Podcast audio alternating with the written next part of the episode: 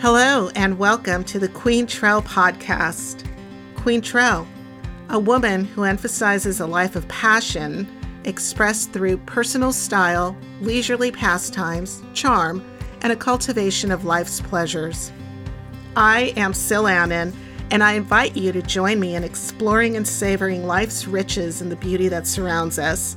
In the company of friends, we can laugh, discover, appreciate, and support each other so I hope that you will join me where I will talk about everything that makes up the rich and diverse fabric of a delightful life. Let's cultivate vibrant conversation together. Welcome. Happy New Year! We're in 2022. How exciting! I feel like 2021 was a very long year. I keep saying it was like three years wrapped into one.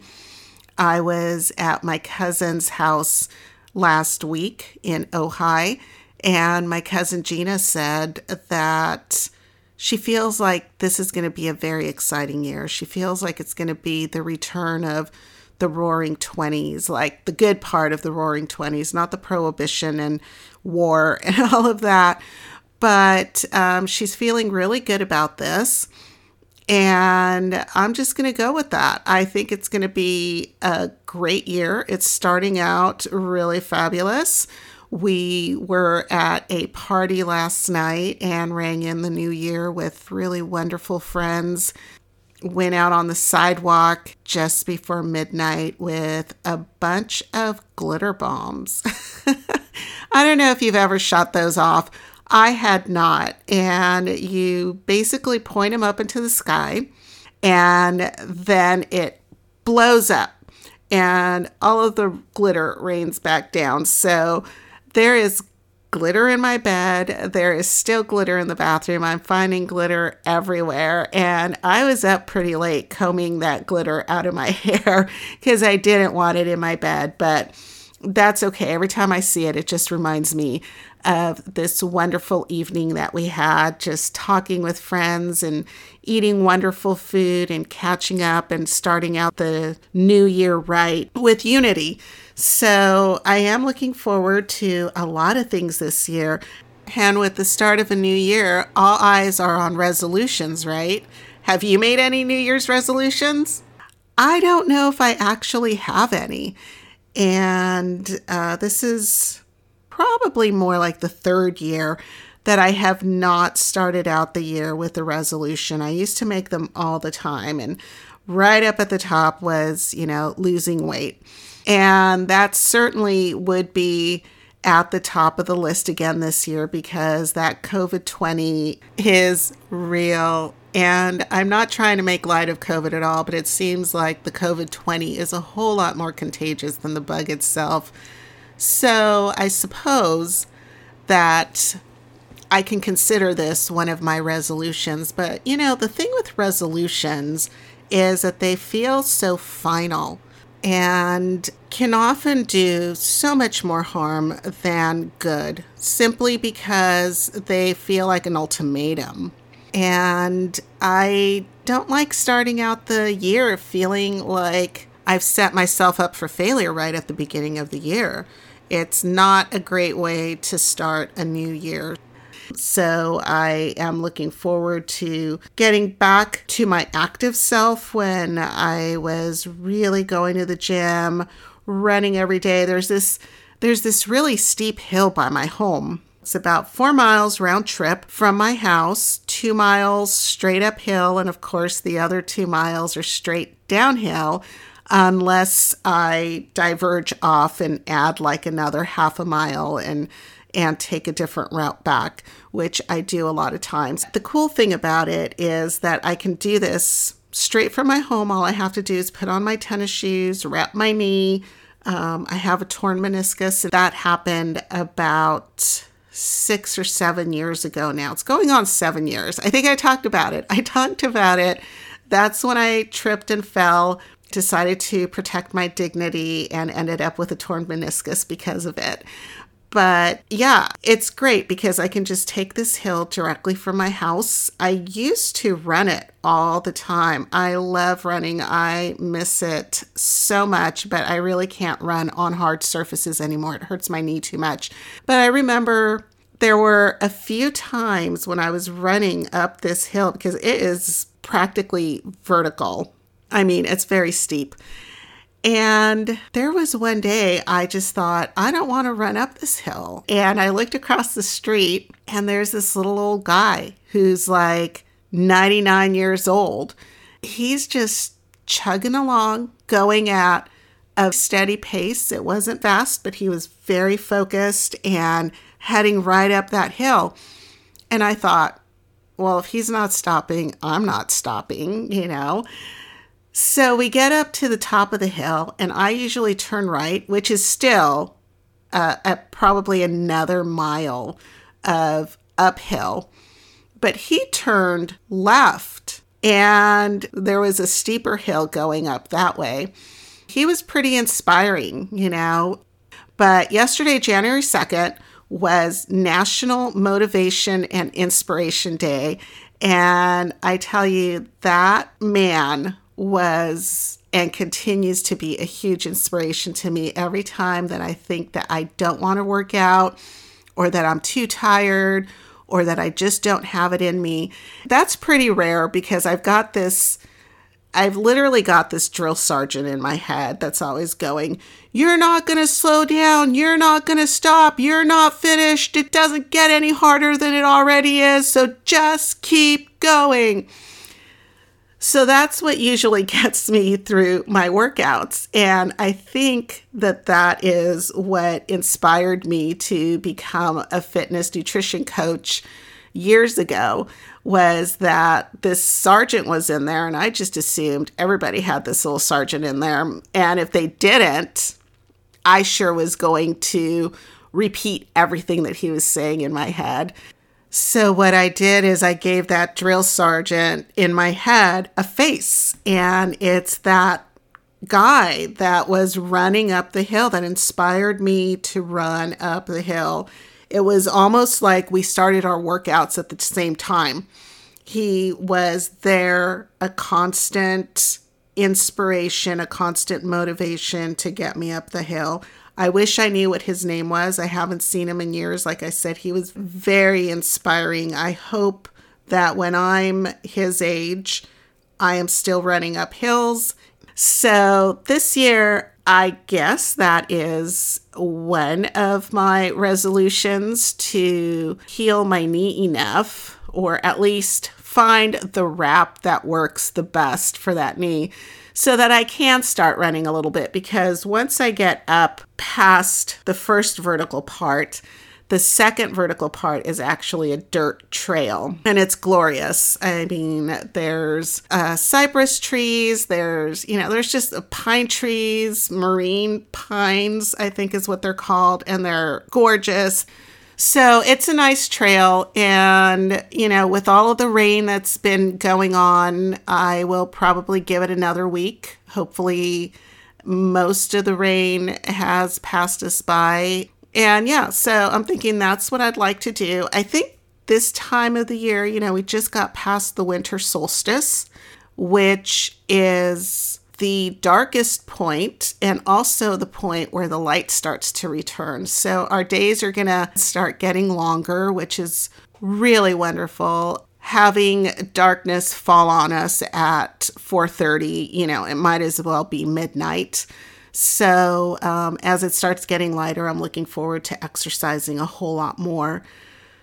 As far as other resolutions, I mentioned I was in Ojai last week, and I just, I love going to Ojai. Every time I drive into there, it's like my soul feels like it's come home. So, definitely one of my goals is to one day get property there.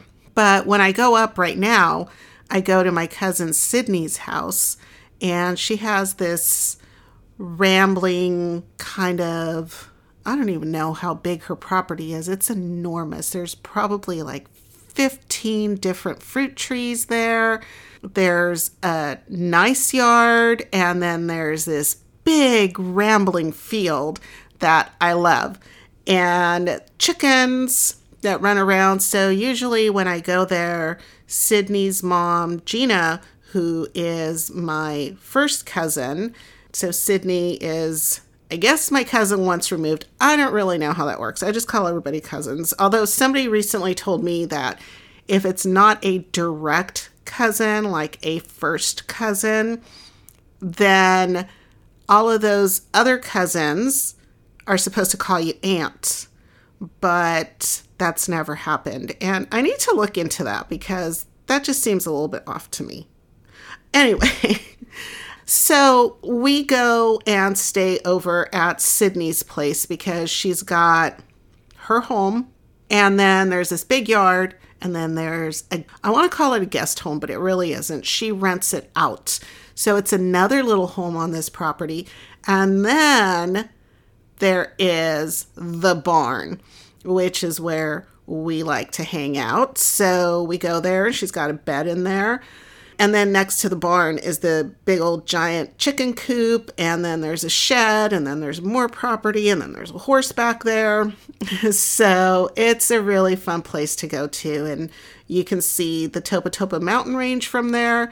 And Gina, my first cousin, she lives in Tucson. So she comes out a few times a year. And that's usually when we go up to visit because it's one of kids' birthdays. So we're usually, you know, helping out with the birthday parties, or Thanksgiving is just such a fabulous time to be up there. And we usually cook. We go out and pick fruit and make mimosas, or Gina's a fantastic mixologist, as I think I mentioned on a previous episode.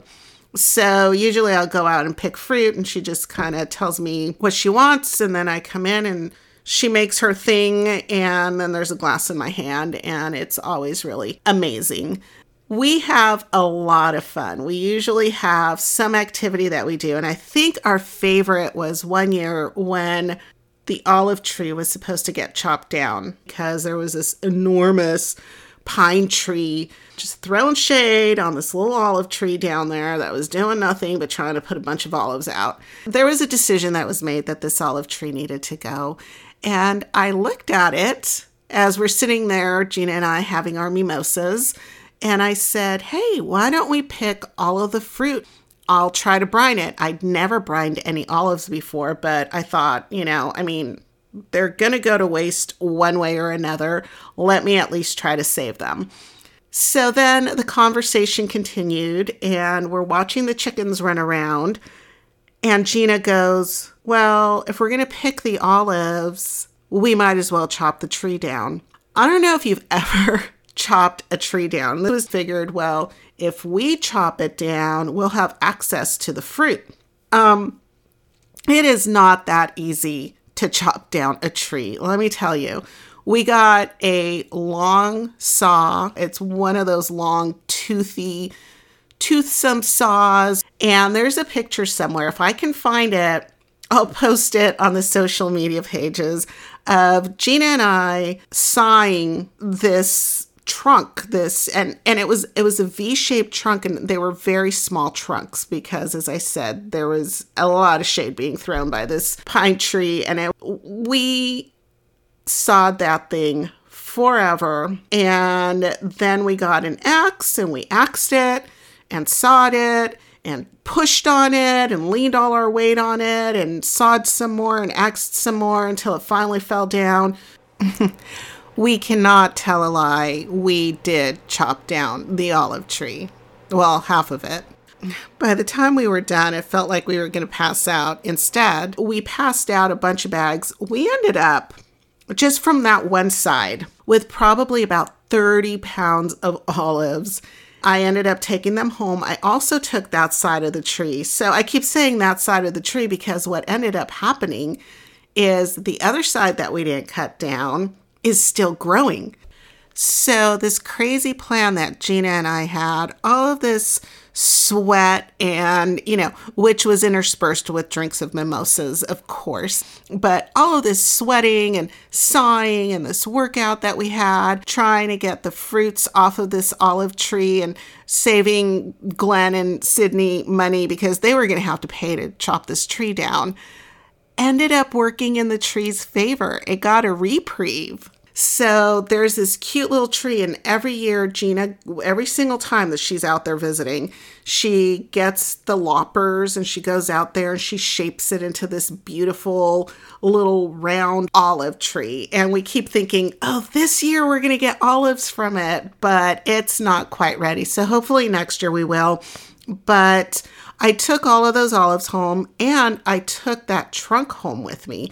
We chopped it up into some smaller pieces. Actually, there was a runner in the back, Rudy, who was really fabulous and came out and helped us chop it up into manageable pieces that I could get into my car. I found two recipes and they were both phenomenal. We scored the olives. You have to, 30 pounds of olives got scored and then I created a brine for most of the olives. I think that was like a day to 10 days or something like that. And then you dumped that first brine out. The water turned really purple. And then you put another brine in. And then every month you're supposed to try it.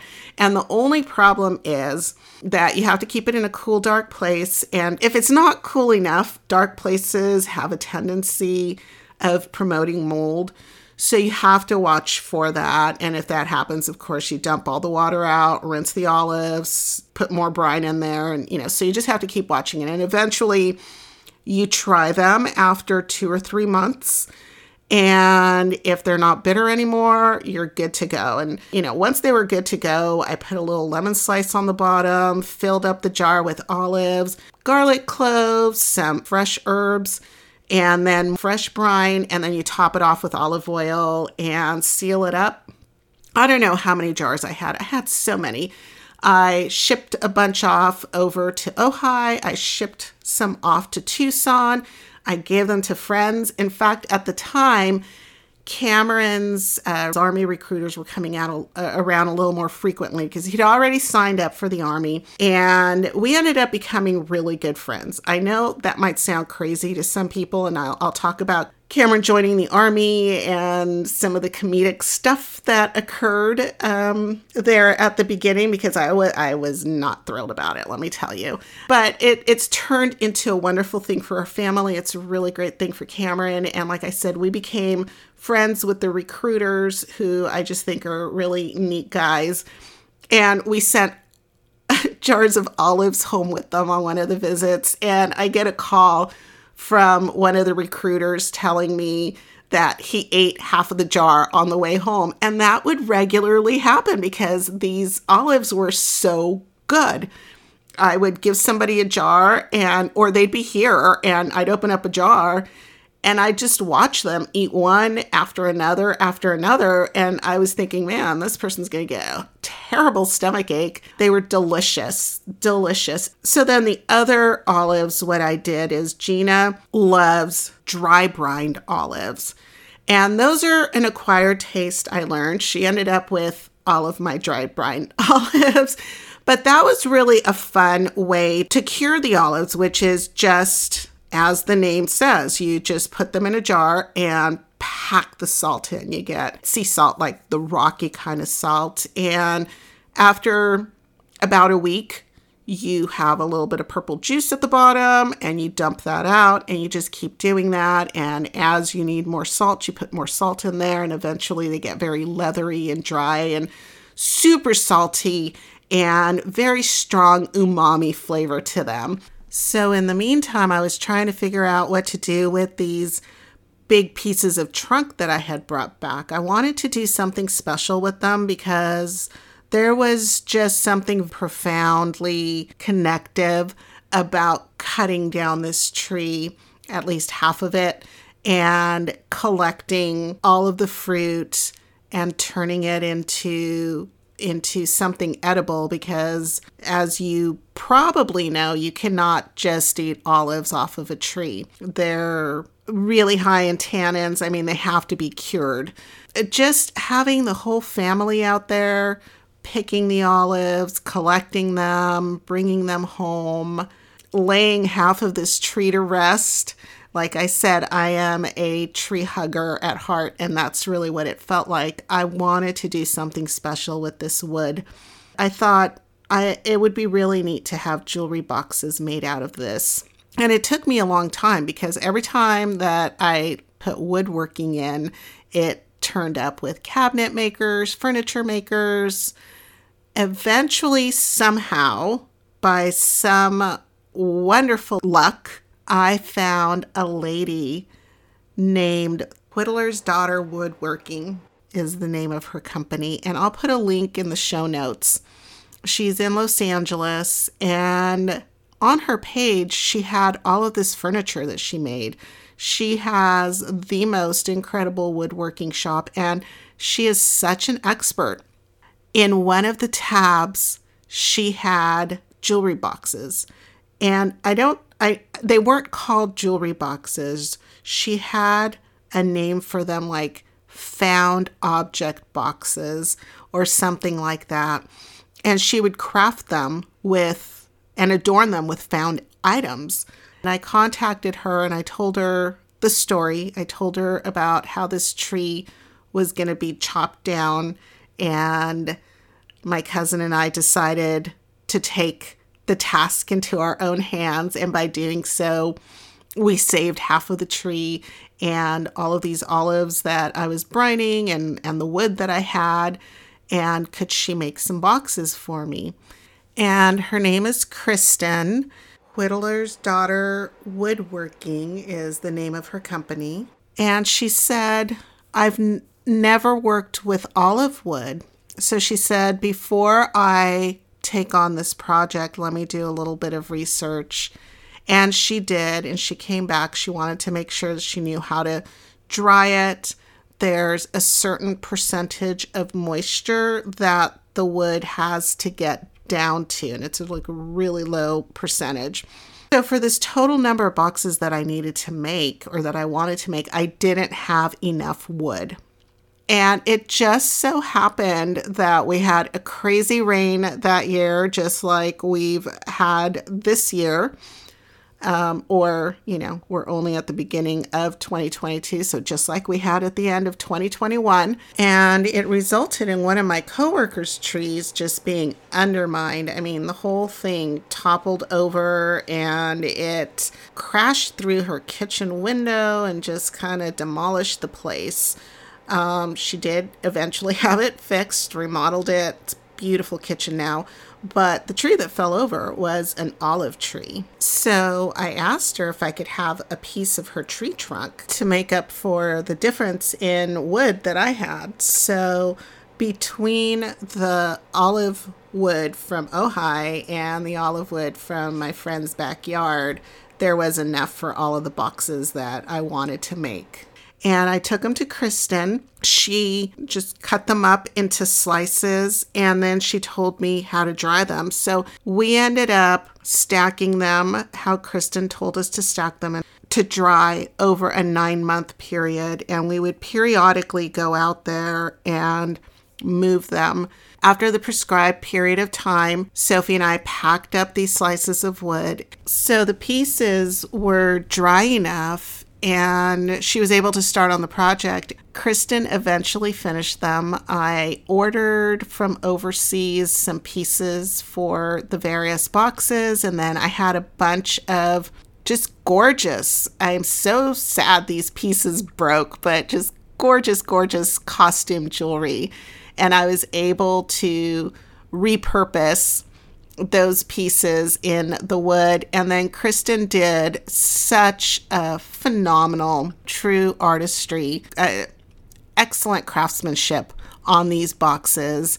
And she even added a couple of beads of her own and little pieces of different kinds of wood. I don't remember what they all were, but just stunning boxes and so it was almost it was almost full circle a whole year because it took 9 months for the wood to dry three months to brine the olives and construct the boxes as well. And Thanksgiving of that following year, I gave the boxes to everybody. I'll go ahead and post some pictures of the boxes on the social media sites along with uh, Gina and I chopping down that tree. That's just one of the stories from going to Ojai. My family lived there for, mm, you know, I've been going there for most of my life. My mom remarried when I was about seven or eight years old, and she married Charlie, who I mentioned in one of the in uh, one of the episodes that he would ride. He rode through the desert to visit his sisters in Arizona. So those two sisters lived in Ojai at the time when I was a kid, and we would go and visit all the time. We would have these huge, wonderful family reunions at Lake Casitas, and we'd have inner tubes go floating down the river. We'd find big chunks of sandstone, and the girls would go down to the river, and we'd all sit there and talk and try to stay away from the water striders and just uh, we figured out that you could rub these stones with your you know with your thumb and shape them with the water. So we try to make bowls with them and tear our fingers up but we didn't care. We would just have so much fun. And it's been a really good history there in ojai. I guess that's why my soul feels like it's at home when i get there. But it's just a beautiful place. It's a very peaceful gorgeous valley surrounded by these mountains. So that was a rather circuitous way of getting to resolution number two, if that's what it is, or my second goal for this year, which is to make olives again. It was such a wonderful experience, and they were delicious. I can't even express how wonderful these olives were and how sad I was when I was done with my last jar of olives. They were just incredible. Um, so I think that's going to be it for today. I'm sure that, in fact, I know that I have many more goals for this year, but I'm going to leave it at that. In the meantime, I hope that you'll write me and tell me what your resolutions are, what your goals are for 2022. And don't forget your questions, topic suggestions, your stories. So write me. I want to hear from you. And don't forget to check out the show notes for links and be sure to visit me at the Quaintrelle Podcast on Facebook, Instagram, Twitter, as well as the dot com, all under the same name. That's T H E Q U A I N T R E L L E podcast. I am Sil Annan, the Quaintrelle, and I wish you a very happy, spectacularly successful, and wonderful 2022 filled with passion, grace, elegance, and beauty.